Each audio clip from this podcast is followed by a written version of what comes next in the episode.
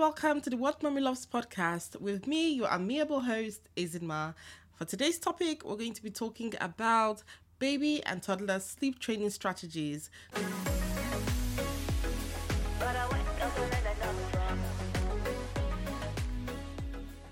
Comes to sleep training babies, there are various methods of sleep training babies, but the most popular ones are the cried out method, the fading method, and also the no tears method.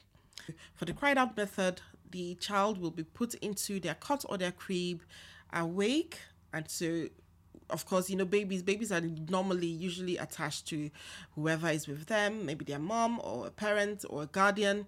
And so you put the baby down and allow them to, you know, self soothe themselves to sleep. And this involves a lot of tears because the, the baby will be crying, and you just have to, you know, be strong not to intervene with the process and just allow them to you know, learn the skill of self soothing until they master it and then they can fall asleep by themselves without your intervention. This method could be distressing for the baby and the parent, and it could make the child feel abandoned. Next method is the fading method, which is more of a gradual transition for the child. This method is a lot gentler than the cried out method because the parent will get to, you know, rock the child, soothe the child to sleep gently, and then when the child is like halfway to sleep, then they put the child in the cot to self soothe and then sleep off. And um, this method is a lot gentler than the cried out method. This method, over several nights, the child will learn to self soothe and sleep by themselves. However, there could be challenges with this method because everything has got its pros and cons. Well, the con of this method is that it may prolong the sleep training process and also confuse the baby. The third approach is the no tears method, and this method is all about, you know, comforting the child, cuddling the child. The parent is actively present in sleep training the child. So, this approach is gentle until they finally become independent in getting to sleep by themselves. While the con is that it will take longer to achieve your desired result and it will require a lot of patience and for you to be consistent in maintaining this strategy. Now, to me personally, there is no right or wrong process um, because each one of them has their pros and their cons. Every individual is different and every baby is different, every child is different. So, what works for one person might not work for the other. And with parenting, you have to try various things, and it's all about trial and error. One day you might want to try the cried out method. If it works, fine for you. If it doesn't work, you could move to the fading method. If that one works as well, you know, perfect. If it doesn't work, you can move to the no tears method. So I've got two adorable kids here. I've got a girl and a boy, and with my two kids, their sleep training strategy was different. My girl was more, you know, independent. And my girl is the firstborn, yeah, and naturally I had to try out all methods really. So I tried out the cried out method and you know the first day we tried it out it, it it was a challenge the first day but then with the second day we tried the fading method and the fading method was you know more soothing for her by the third day she was able to soothe herself to sleep and it was such a success because this was something that from the first day it was a challenge but then by day three you know she got the hang of it so for my son the cried out method and the fading method did not work for him because he was more of an attached child. He was one of those kids that, you know, really loved his mom's company. What I had to do for that situation was to try the no tears method. And we tried it for a few times. To be fair, the no tears method was the one that worked for him. However, due to this method, I feel like he did not have the opportunity to cry and then fall asleep deeply because sometimes when babies cry themselves to sleep, they enter into a deep sleep, which is one of the you know the sleep cycles for babies. Um, so the sleep cycles for babies is the light sleep, the deep sleep, and then the dream time. So With the cried out method and the fading method, sometimes the babies will have uninterrupted sleep, which means that they have fallen into the deep sleep. With the no tears method, my own son had more of light sleep most days because he didn't have the opportunity to cry. And so you know he was always alert. Like you literally have to crawl out of the room and be super silent. If not you'll wake the baby up. So yeah. So those are you know the differences between each of these methods and it's just for you to explore them try them out see which one works for you and your baby. Another thing with parenting is that you can have a hybrid approach to things so you don't have to stick to one method. You can try all three you can mix and match and just shake things up. So after establishing your baby sleep training strategy the next phase is the toddler sleep training strategy. And with this one, it's challenging for parents in the sense that your child is a lot bigger, they're toddlers, and you know how toddlers are. They love to explore, they love to test boundaries. Sometimes they may have separation anxiety or even have a newfound level of independence, you know and um, as they say, the terrible twos. So imagine sleep training a two-year-old. It is a different ball game, but there are strategies that can help support you and support your child. One of the strategies is for you to establish a consistent bedtime routine. A consistent bedtime routine signals to your toddler that it's time to wind down and prepare for sleep. You can stick to activities each night, such as having regular bath times and um, reading to your baby, reading a storybook to your baby before bed, and also having cuddle time. And the key word there is consistency because if you fall out of the routine, your toddler will fall out as well, and it just goes into disarray, which then makes it a lot more challenging.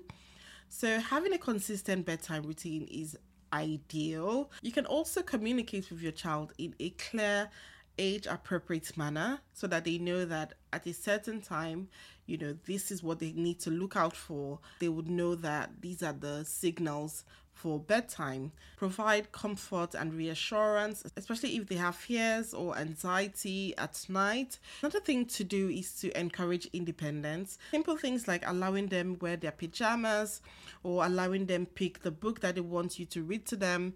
You know, these type of things fosters independence ensure that the room is sleep ready in the sense that the room is conducive for sleeping um, create you know a calming atmosphere for for the child.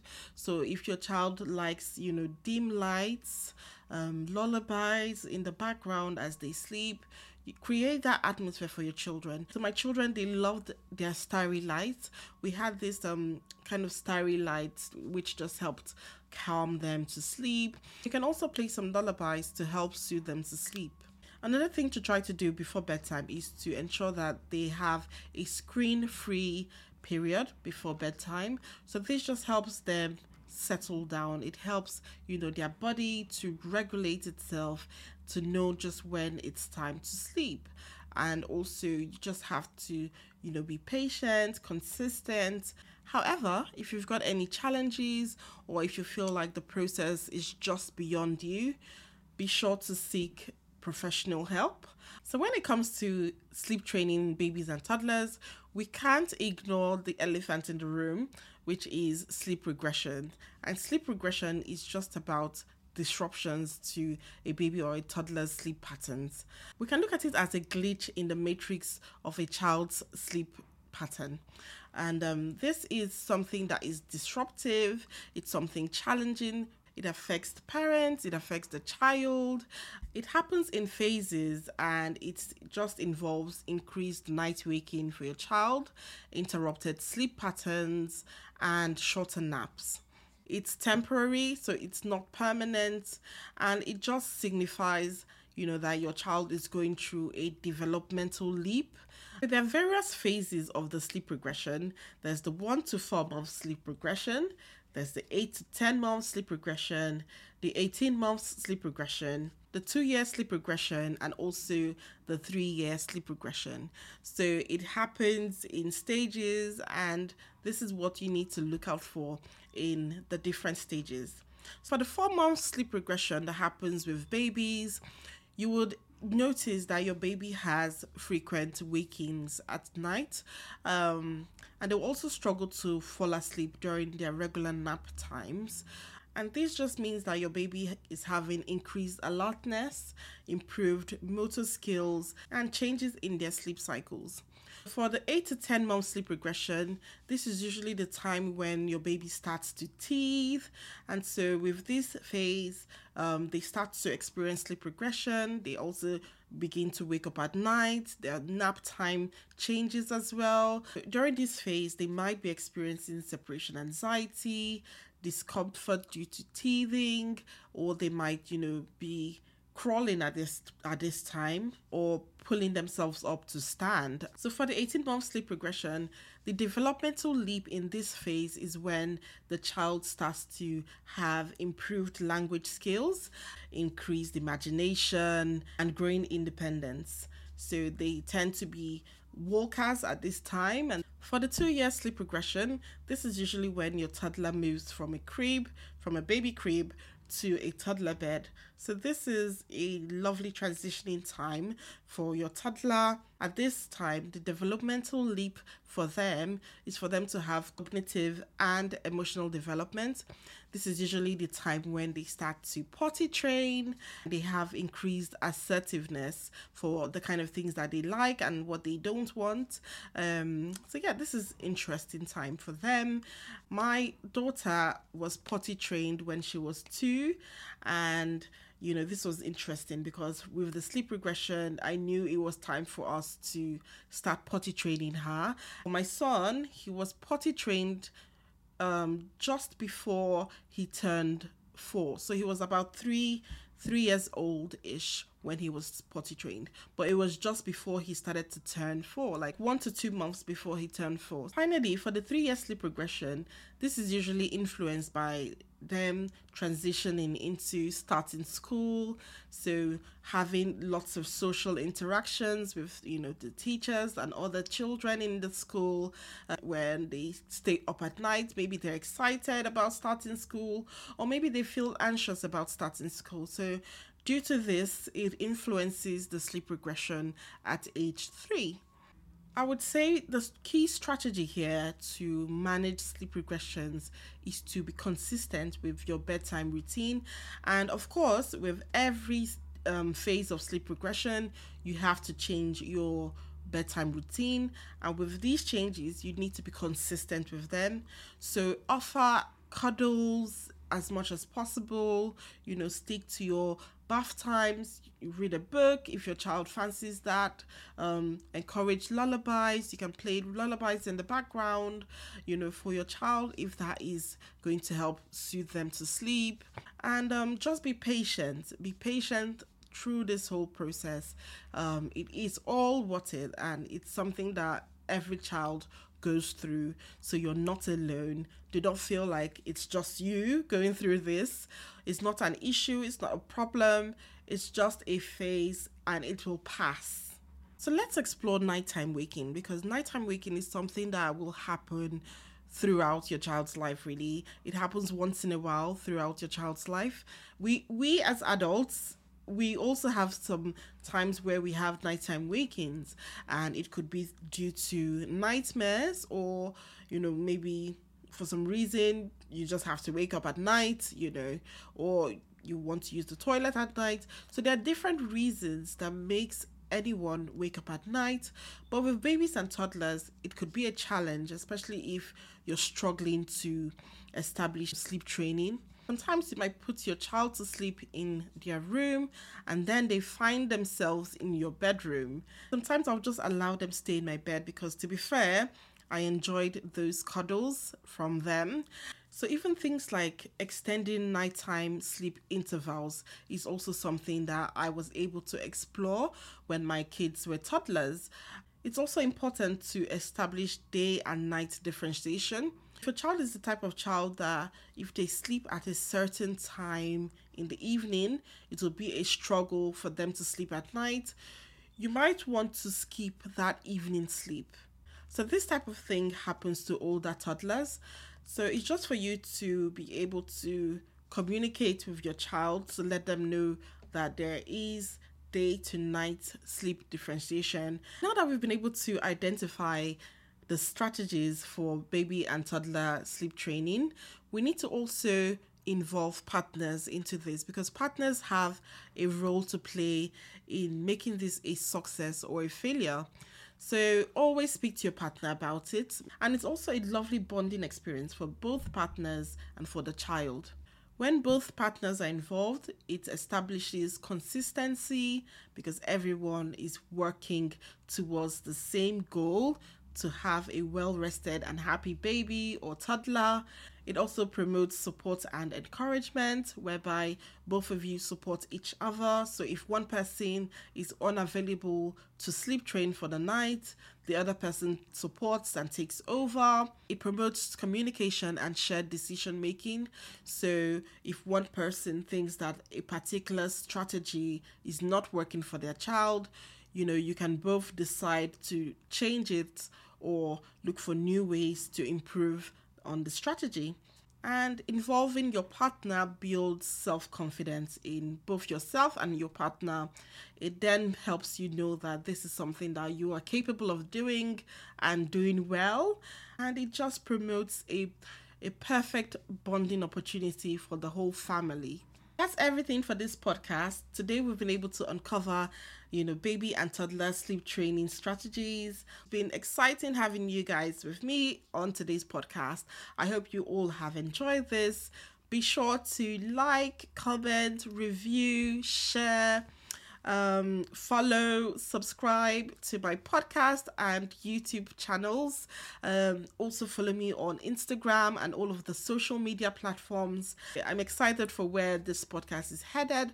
It's just a podcast for us to chill and relax and learn.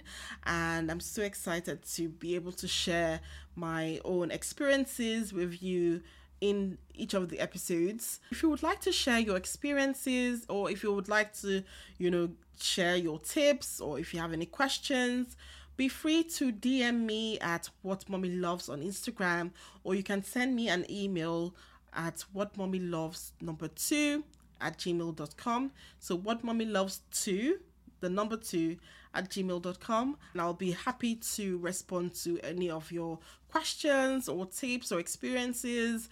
I want us to be able to share and care for each other to build this community of what mommy loves because mothers have things that they love, things that they are happy about. I want this platform to be a positive place for us moms to just get to unwind and feel free to share and learn. So, yeah, I will see you all in the next episode. Be sure to enjoy your parenting journey, take it one step at a time, and also enjoy all of the cuddles because your little ones will grow so fast.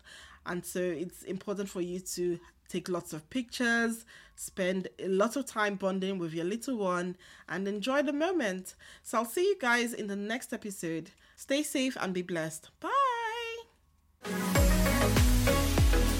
but I went.